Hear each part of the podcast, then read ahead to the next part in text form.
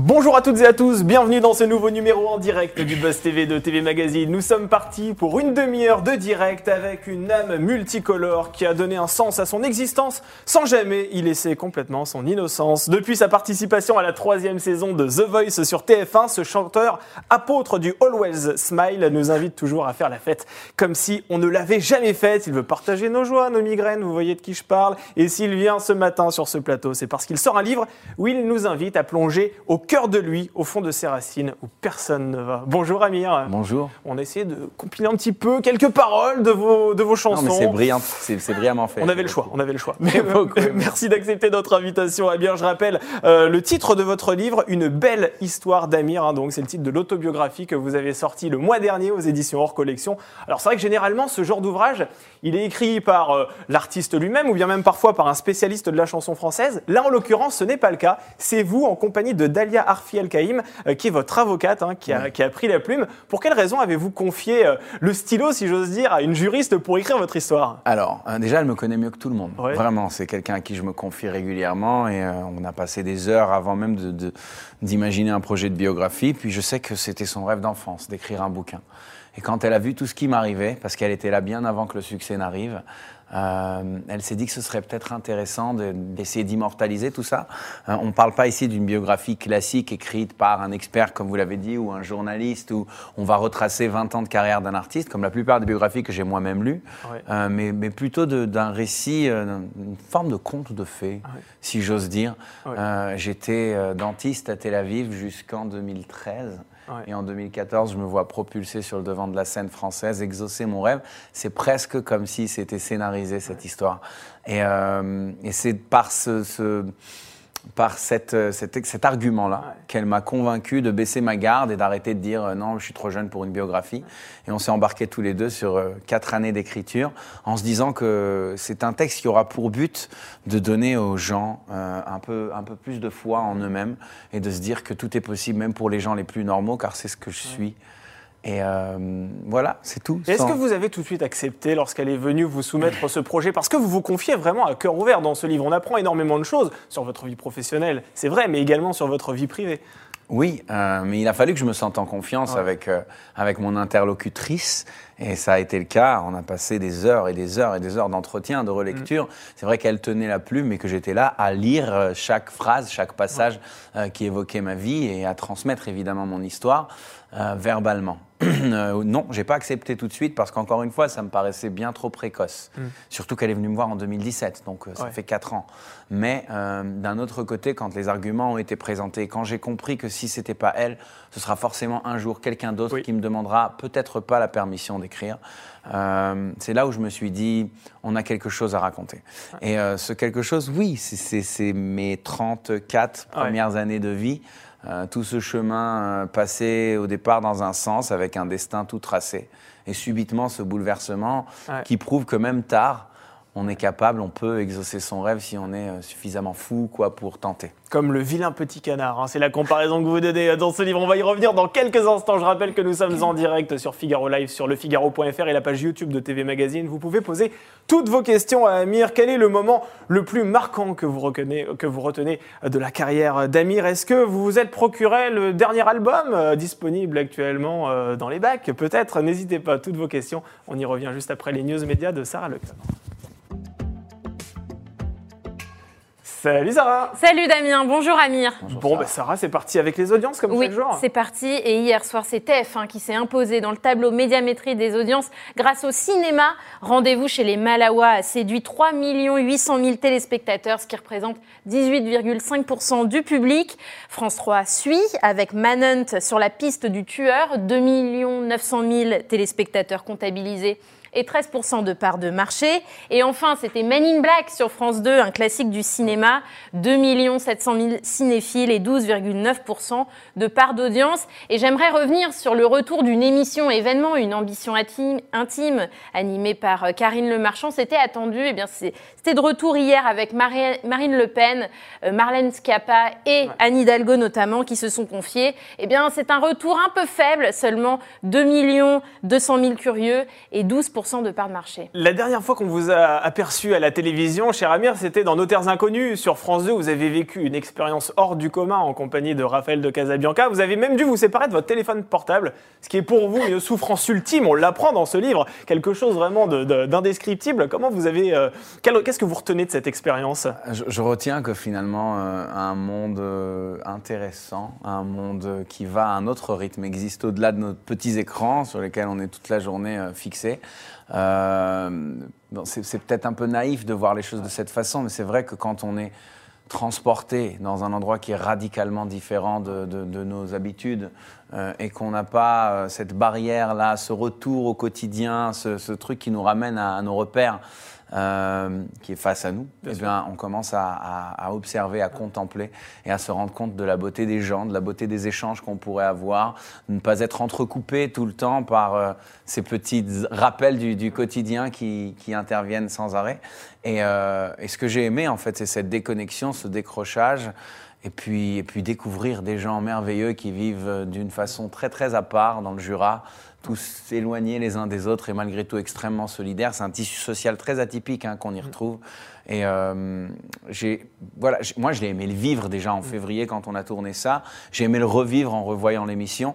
Puis j'ai beaucoup beaucoup aimé les commentaires des gens Ouais. parce que j'ai trouvé que c'était euh, quand même fort en 2021 de parvenir euh, à se démarquer au travers d'un programme télé, de, de réussir à transmettre quelque chose qui amène, je sais pas, un changement, un vent de fraîcheur euh, et d'optimisme et, et de bien-être quoi aux gens qui le regardent. Très sincèrement, c'est ce que j'ai ressenti en tout cas dans les, les retours que j'ai lus. Et- Effectivement, un retour aux sources, euh, l'authenticité, c'est vrai. On poursuit euh, ces news médias, Sarah, avec euh, Thomas Soto, le journaliste qui a décidé de se mettre en retrait de France Télévisions. Et oui, c'est le Figaro qui a révélé l'information. La direction de France Télévisions s'est retrouvée dans l'embarras il y a quelques semaines après avoir appris que Thomas Soto entretenait une relation avec Mayada Boulos, qui n'est autre qu'une proche collaboratrice de Jean Castex, le Premier ministre. Résultat, elle a demandé aux journalistes de renoncer à la présentation de Élysée 2022 et à son rôle de joker dans les quatre vérités. En revanche, il conserve la présentation de Télématin avec Julia Vignali et son rôle de joker euh, à la place de Laurent Delahousse le week-end dans les JT. Alors il a réagi auprès de nos confrères du Parisien, Thomas Soto. Il regrette cette décision. C'est difficile et d'une certaine manière assez injuste. Et vous, Amir, est-ce que par amour, vous seriez prêt à sacrifier une partie de votre carrière? 100% tous les jours. C'est vrai? Mais évidemment. La famille avant tout. C'est ce qu'on ressent d'ailleurs à la lecture de, de vos pages, c'est-à-dire que votre famille passe avant votre carrière. C'est évident, encore heureux que ce soit le cas. Euh, de toute façon, si c'était pas le cas, je pense que j'aurais pas réussi à Ouais. mener une carrière euh, aussi intensive si j'avais pas ce soutien, si j'avais pas ces repères et cette, ces repères pardon et cette éducation euh, solide autour de moi. Euh, oui, c'est la priorité qui passe devant tout le reste et qui m'encadre et qui me et qui me canalise. Et vous êtes papa de- depuis deux ans et demi. En quoi la paternité a-t-elle changé quelque chose à votre quotidien professionnel? Est-ce que vous avez dû revoir un petit peu vos priorités aussi? Euh, absolument. Euh, même si la période du, du Covid et du confinement a finalement été un cadeau pour moi parce Oui. que ça m'a permis de décrocher totalement et euh, de me focaliser sur mon rôle de père et peut-être de revoir après comment on rééquilibre tout ça une fois qu'on a maintenant un enfant à la maison qui demande beaucoup d'attention et beaucoup d'amour et que j'ai envie de lui offrir tout ça. Euh, donc oui, je pense qu'aujourd'hui, mon quotidien euh, est un tout petit peu moins libre et pour la bonne cause. Mais euh, je pense que quand on, quand on, on s'organise bien autour de ça, c'est pas une complication. Bien au contraire, quelque part, je pense que- qu'il est bien euh, de se faire des, des nouvelles priorités, de se dire euh, ça je fais, mais ça je fais pas parce que, parce que ça va me coûter en temps que j'aurais pu accorder au mien. Et oui, je pense que j'ai tourné une nouvelle page à partir du moment où il est arrivé, post-confinement, post-Covid. Je me sens beaucoup plus mûr dans mon approche à ce métier. Et puis, euh, voilà, il y a quelque chose de plus sain et plus équilibré qui m'a l'air de pouvoir euh, durer sur, sur le long terme. Et Amir, c'est quoi comme type de papa? C'est un papa poule? C'est un papa euh, qui essaye d'inculquer les bonnes valeurs à son fils et qui du coup met une certaine distance avec beaucoup de pudeur? Comment Franchement, ça se je suis, je suis un grand enfant. Donc, euh, je, partage, je partage avec mon gosse beaucoup plus d'émotions, comme si j'avais son. Enfin, j'étais à sa place, Oui. que, que comme si j'étais dans un rôle d'éducateur ou de père, même si. euh, enfin, on peut pas s'en C'est détacher. votre enfant de deux ans et demi qui vous éduque alors Non, C'est ça j'irai pas jusque-là, mais, mais on, on- on rigole beaucoup, beaucoup ensemble. C'est un peu Ouais. plus maman qui tient les rênes de, de- de la maîtrise du foyer et la responsabilité. Mais en même temps, c'est dans cette approche-là, le fait d'être très copain avec lui, euh, que j'ai l'impression de lui transmettre les choses les, les plus véritables et les plus, les plus importantes. Quoi. Euh, En tout cas, euh, on est très heureux de passer du temps ensemble. J'ai peut-être moins cette patience de, de- de- lui apprendre à, à- à lire ou à compter, etc. Mais d'un autre côté, euh, je pense que socialement, euh, ça nous enrichit tous les deux d'être euh, aussi longtemps et aussi souvent ensemble. Allez, on termine ces, ces news médias avec une dernière info. Valérie Lemercier qui se dit partante pour participer à Danse avec les stars sur TF1. Et oui, l'actrice et réalisatrice était l'invitée dont refait la télé sur RTL samedi. Et elle a confié qu'elle adorerait faire partie du prochain casting de Danse avec les stars sur TF1. J'adore regarder le programme, dit-elle. Je n'ai pas- n'avais pas vu de candidat aussi bon que cette année. Alors il faut rappeler que la production de l'émission l'avait déjà contactée il y a plusieurs années, à plusieurs reprises même, mais que son emploi du temps euh, l'empêchait de participer. Et bien aujourd'hui, elle les presse euh, de la rappeler. Et vous, Amir, on vous a contacté pour participer à Danse avec les stars. Ouais, à quelques reprises. ouais. Et alors, mais qu'est-ce que vous attendez Bah oui. Ah, peut-être les tournées, vous avez un emploi du temps. C'est exactement la même chose. ouais. J'ai du mal à, à caler un rendez-vous de deux heures dans mon planning si on parle d'une saison entière de Danse Ah Oui, les puis c'est stars. 3-4 mois de Je sais, disponibilité. je sais. Donc La danse me passionne, mais euh, j'ai pas été suffisamment euh, habile pour organiser tout ça bien en amont, mais peut-être qu'un jour ça arrivera. Il faut sais que Danse avec les stars soit habile pour s'organiser face à vous. C'est Mais pas à vous de vous organiser à Ouais, ils me suivent sur la tournée. Mais bien sûr, bah exactement. C'est logique, c'est logique, Émission d'itinérance, exactement. Bon, en tout cas, on va parler de votre actualité, cher Amir. C'est la sortie du livre, la sortie de l'album. C'est tout de suite dans l'interview du.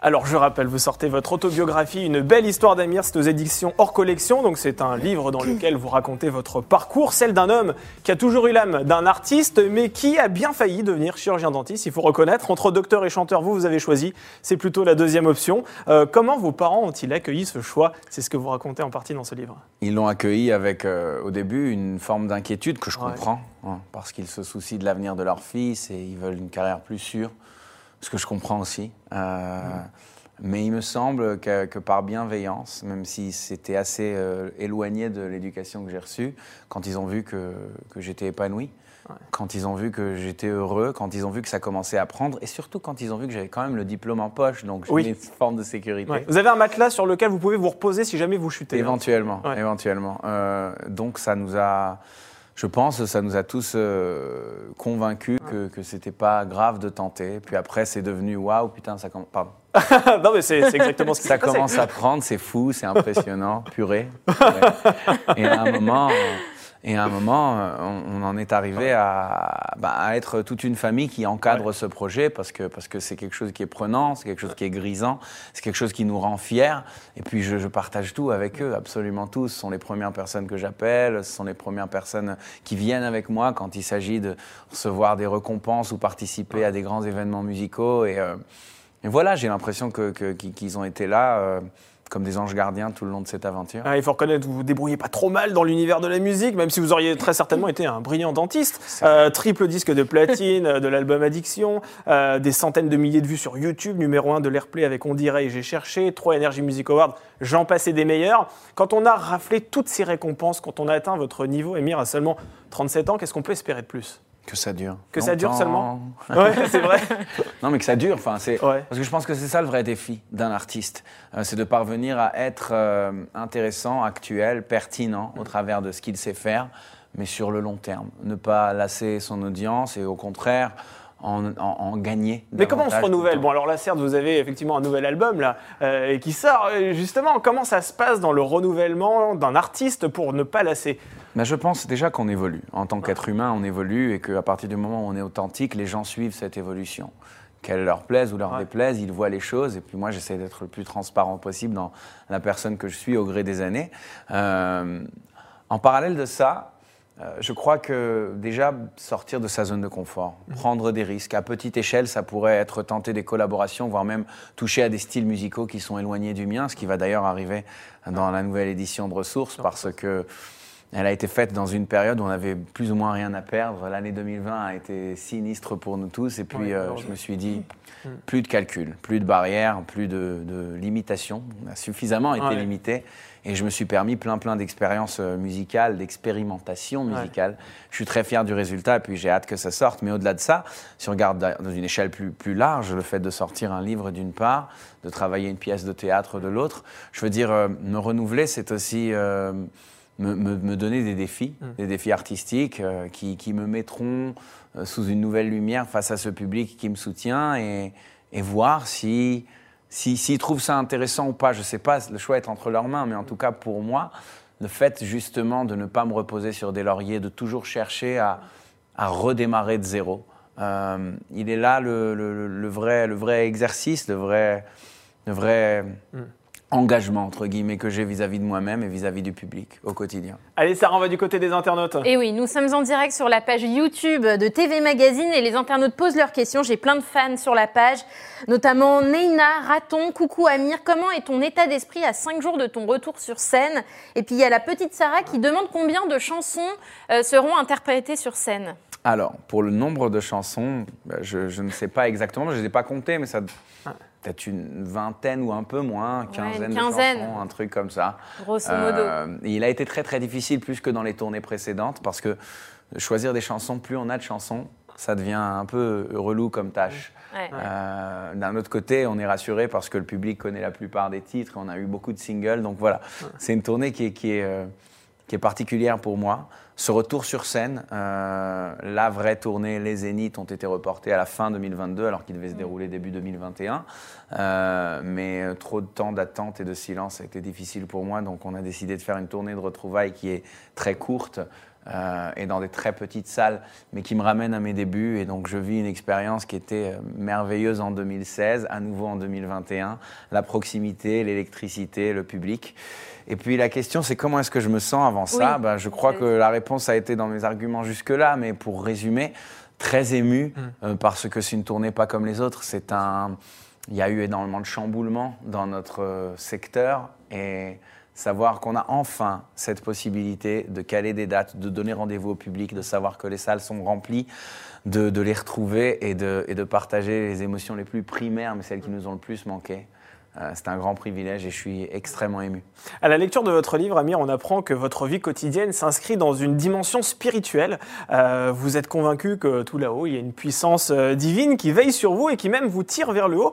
Euh, quelle place cette foi occupe-t-elle très concrètement dans votre vie professionnelle et même personnelle, j'ai envie de vous dire? Alors, c'est, c'est- quand c'est exprimé de cette façon, on a l'impression vraiment d'être dans quelque chose d'extrêmement spirituel. Je suis quelqu'un de très terre à Ouais. terre, malgré tout. Mais de par mon éducation et des valeurs euh, euh, de foi qui m'ont été transmises par mon grand-père, par mon père et certainement à eux par beaucoup, beaucoup d'autres générations euh, avant tout ça, euh, je suis un garçon qui a la foi. La foi, pour moi, c'est avant tout se dire qu'on n'est pas maître de son destin. On peut essayer d'y contribuer, on peut essayer d'apporter le maximum d'efforts pour que quelque chose nous arrive. Mais finalement, la décision, elle est entre les mains. On peut appeler ça le ciel, on peut appeler ça une bonne étoile, on peut donner le nom qu'on veut. Mais Vous dites cas, que vous remerciez Dieu chaque jour. oui, c'est vrai, parce que je ne suis pas responsable de ce qui m'arrive, au contraire, je suis très reconnaissant pour ce qui m'arrive. Et que je sois euh, dans le vrai ou dans le faux, j'ai pas la réponse, évidemment, mais ce qui est sûr, c'est de savoir que je ne, je ne sens pas que, que je suis garant, ni même euh, euh, responsable de tout ce qui m'arrive, et j'ai une forme d'humilité par rapport à ça, qui me paraît très très importante, surtout dans un métier où on vit des choses qui peuvent nous déphaser totalement. Donc, je, je suis très content d'avoir ces valeurs, et je remercie Papy, quoi, pour ça. Alors, votre culture et vos origines n'ont pas toujours joué en votre faveur. Votre avocate, d'ailleurs, dans ce livre, rapporte certains discours pessimistes euh, auxquels elle a dû faire face. Faire carrière en France en étant généralement israélien, c'est compliqué dans le contexte actuel. Voilà en résumé euh, ce que euh, pensent certains professionnels du monde de la musique. Vous ne le saviez pas, vous l'avez découvert en lisant ses livres, c'est ce qu'elle écrit dans ses pages. Comment vous avez réagi lorsque vous avez appris ça? Avec stupéfaction. Ouais.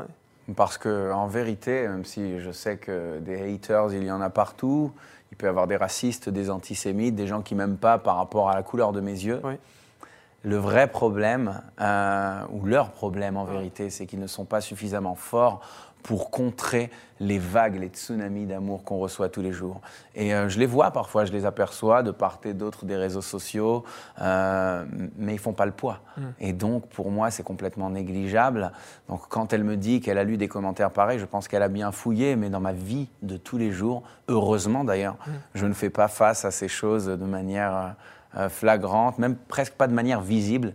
Donc, euh, je suis très Et là, en l'occurrence, ce sont des professionnels du monde de la musique. Ce ne Mhm. sont pas des anonymes sur Twitter, effectivement, qui peuvent déverser leur haine, comme c'est le cas bien souvent. Là, il s'agit vraiment de peut-être maisons de disques, de personnes dans des maisons de disques qui pensent ça. C'est Bah, je, ne sais pas qui sont ces gens, mais je suis très content de vous officialiser euh, la nouvelle. Ils ont eu tort.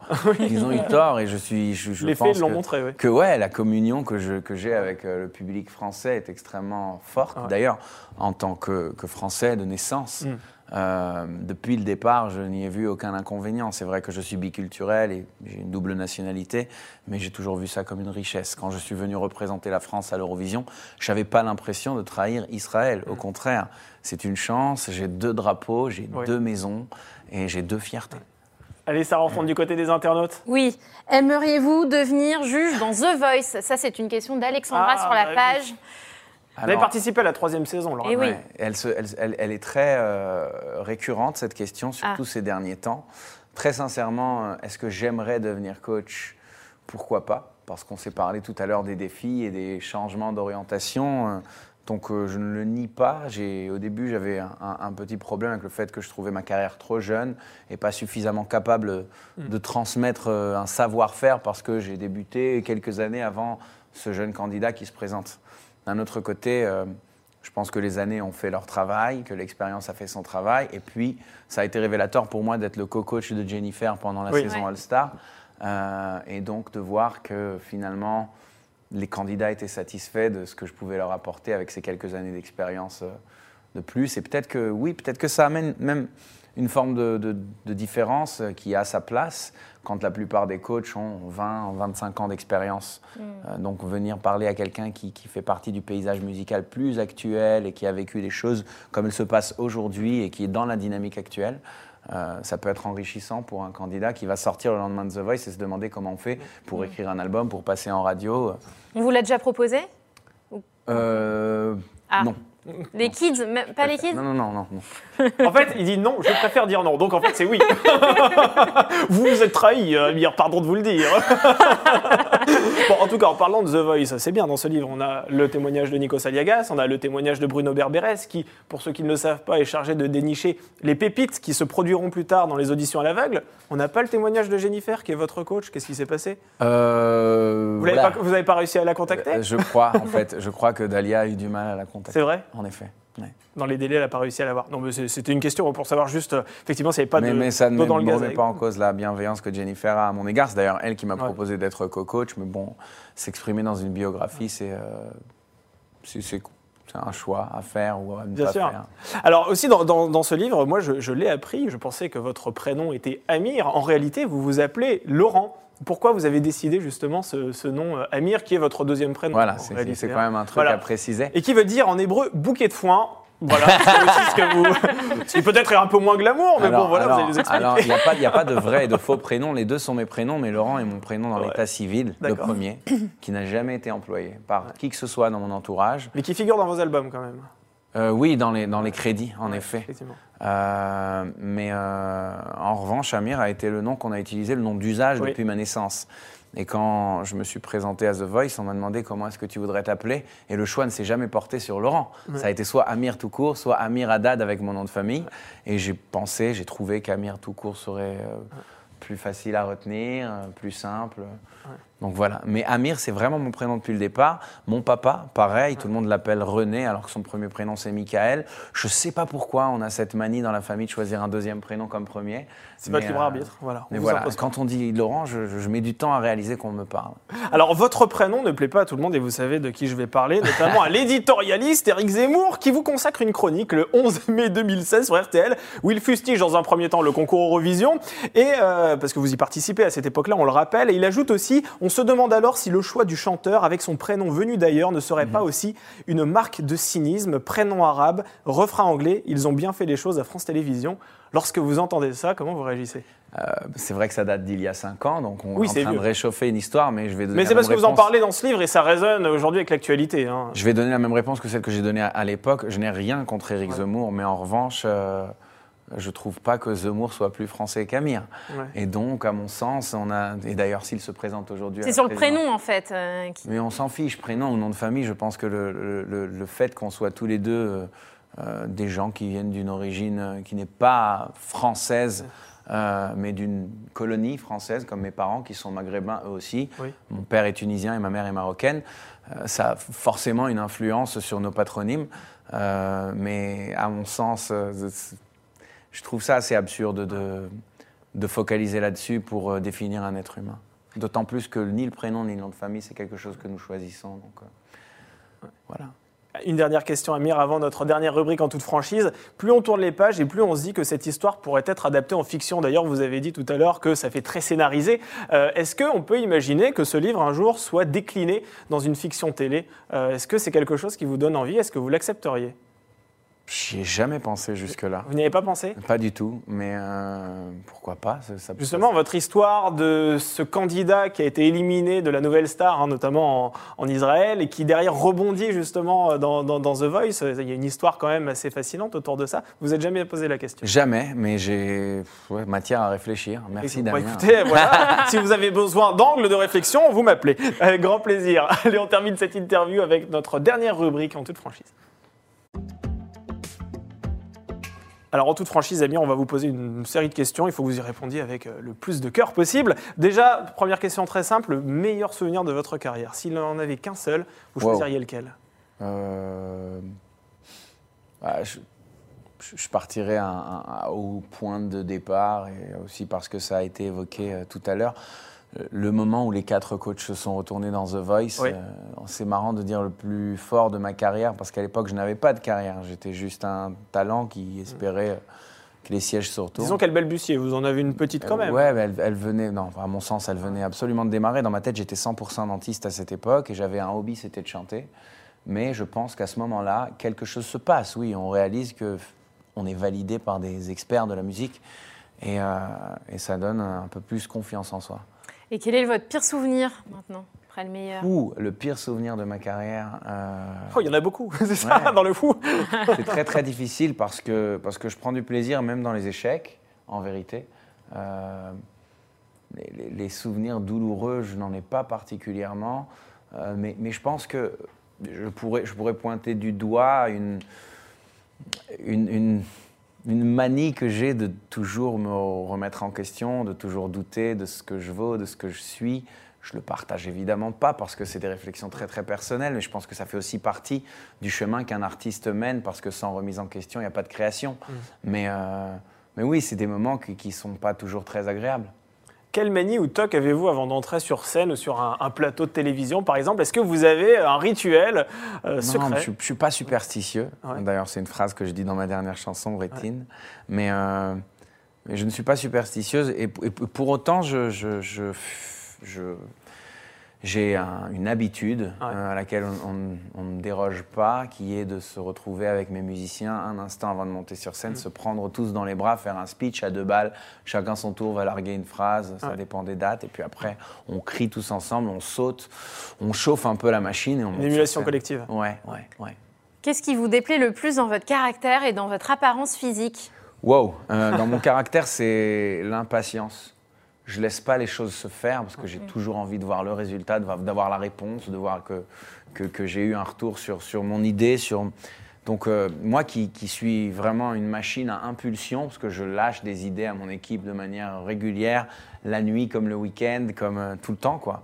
Euh, j'ai envie de savoir ce qu'ils en pensent. Je voudrais voir si on va dans le bon chemin. Est-ce que toi, tu as fait ci Donc, mon impatience est un handicap. Et d'un autre côté, mon impatience aussi euh, fait en sorte que je, je ne laisse pas les choses stagner. Ça, c'est quelque part aussi un avantage. Ce qui me déplaît dans mon physique, je sais pas, mais je, je suis très content avec euh, ces imperfections, franchement. Vous n'avez pas de complexe, aucun complexe. Très certainement, mais pas physique, je pense que mes complexes sont beaucoup plus profonds et, et heureusement d'ailleurs. Allez, dernière question. Quel est l'objet le plus précieux que vous possédez? Alors attention, ça peut être un- sur le plan sentimental, comme si vous voulez nous annoncer que vous avez une voiture de sport, vous pouvez également. Non, euh,